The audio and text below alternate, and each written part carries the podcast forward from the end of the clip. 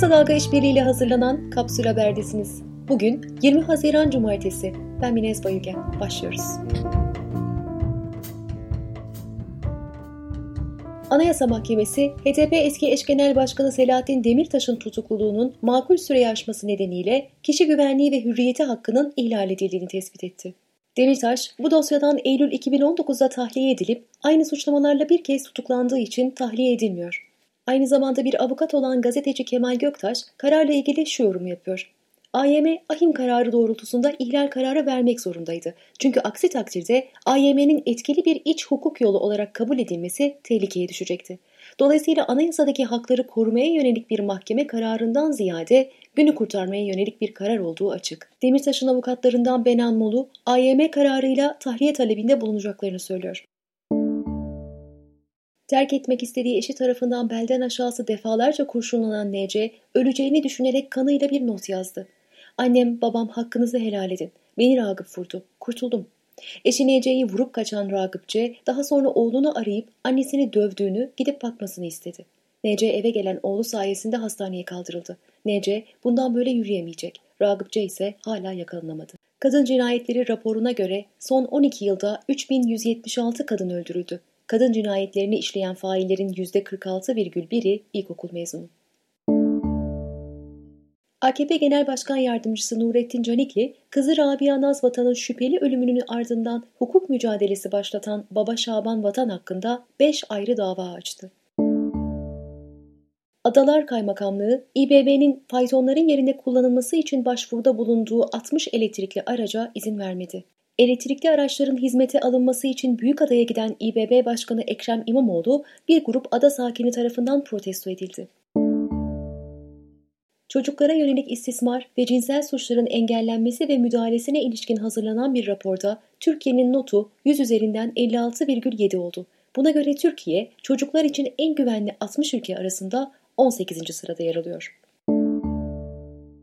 Türkiye'nin dört bir yanındaki barolar Ankara'ya yürüyüş başlattı. Barolar bu yürüyüşle her ilde birden fazla baro kurulması, seçim sisteminin değiştirilmesi, avukatlara ilişkin kanunun 76 ve 95. maddelerindeki hak ve yetkilerin sınırlandırılmasına yönelik yapılmak istenen düzenlemeleri protesto ediyor.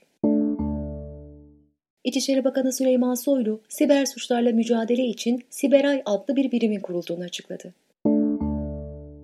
İstanbul Ekonomi Araştırma, ABD'de siyah yurttaş George Floyd'un polislerce öldürülmesi üzerine başlayan protesto gösterilerini Türkiye çapında 12 ilde 1537 kişiye sordu. Buna göre %75,1 haklarını savunmak için protesto yapmalarını doğru buluyorum cevabını verdi. Sırada güncel COVID-19 verileri var. Bugünkü vaka sayısı 1214, Son 24 saat içerisinde 23 kişi hayatını kaybetti. Böylece toplam vefat sayısı 4905'e yükseldi.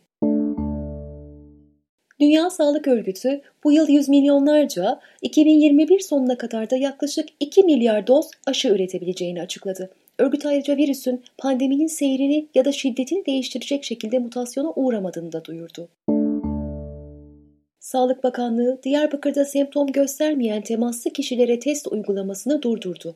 Kararın vaka sayısını az göstermek için alındığını söyleyen Doktor Haris Yerlikaya, kentte son iki haftalık süreçte hasta sayısının 1500'ü aştığını söyledi. 31 Mayıs'ta açılışı yapılan Yeşilköy Profesör Doktor Murat Dilmener Acil Durum Hastanesi şantiyesinde çalışan 30'dan fazla işçi Covid-19'a yakalandıkları gerekçesiyle projenin yapımını üstlenen Rönesans Holding'e dava açacak. Göğüs hastalıkları uzmanı Profesör Doktor Bülent Tutluoğlu maske kullanımı konusunda uyardı. Burun en önemli bulaşma noktası. %80 burundan bulaşıyor. Mutlaka kapatmamız lazım. Doktor Serdar Savaş, Milli Savunma Üniversitesi sınavında 400 öğrenciye COVID-19 tanısı konduğunu iddia etti.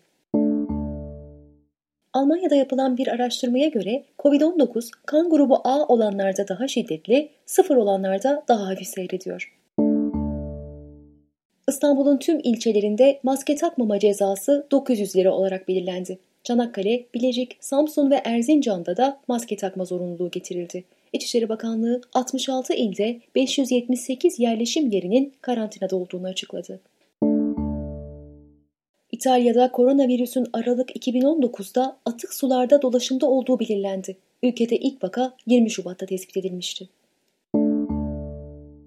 Libya'da yaşanan iç karışıklıkta ulusal mutabakat hükümetine destek veren Türkiye, ülkenin yeniden imarı kapsamında inşaat, enerji ve bankacılık sektörüne katkı sağlayacak. George Floyd'un ölümünün ardından seslendirdiği I Just Wanna Live adlı şarkıyla sosyal medyada viral olan 12 yaşındaki Kidron Bryant, ABD'nin en büyük müzik yapım şirketlerinden Warner Records'la anlaştı. Yunanistan, sembolik bir Yunan ürünü olduğunu belirttiği feta peynirini kendine mal etmekle suçladığı Danimarka'ya karşı yasal işlem başlatılması için AB'ye başvurdu. ABD'de yapılan bir araştırmaya göre ülkenin yanlış yönde gittiğini savunanların oranı %74. Böyle düşünenler arasındaki cumhuriyetçilerin oranı ise %63. Avustralya Başbakanı Scott Morrison, aralarında hastane ve kamu kurumlarının da olduğu ülkedeki pek çok bilgisayar sistemine karmaşık siber saldırılar gerçekleştirildiğini söyledi. Federal hükümete bağlı ajanlara göre saldırılar Çin kaynaklı. CHP'li Gürsel Tekin, IMF için Türkiye'ye giremez diyenler şimdilerde IMF ne isterse yapmaya hazırlar diye konuştu. Tekin'e göre 17 yıl önce kıdem tazminatı yasasını değiştirmeniz lazım diyen IMF'nin talimatı 17 yıl sonra uygulamaya alınmak isteniyor. Günün sözüyle kapatıyoruz. Hindistan'da 4 saat 10 dakika boyunca 60 bin arıyı kafasında tutarak Guinness Rekorlar kitabına giren arıcı. Onlar benim en yakın arkadaşım.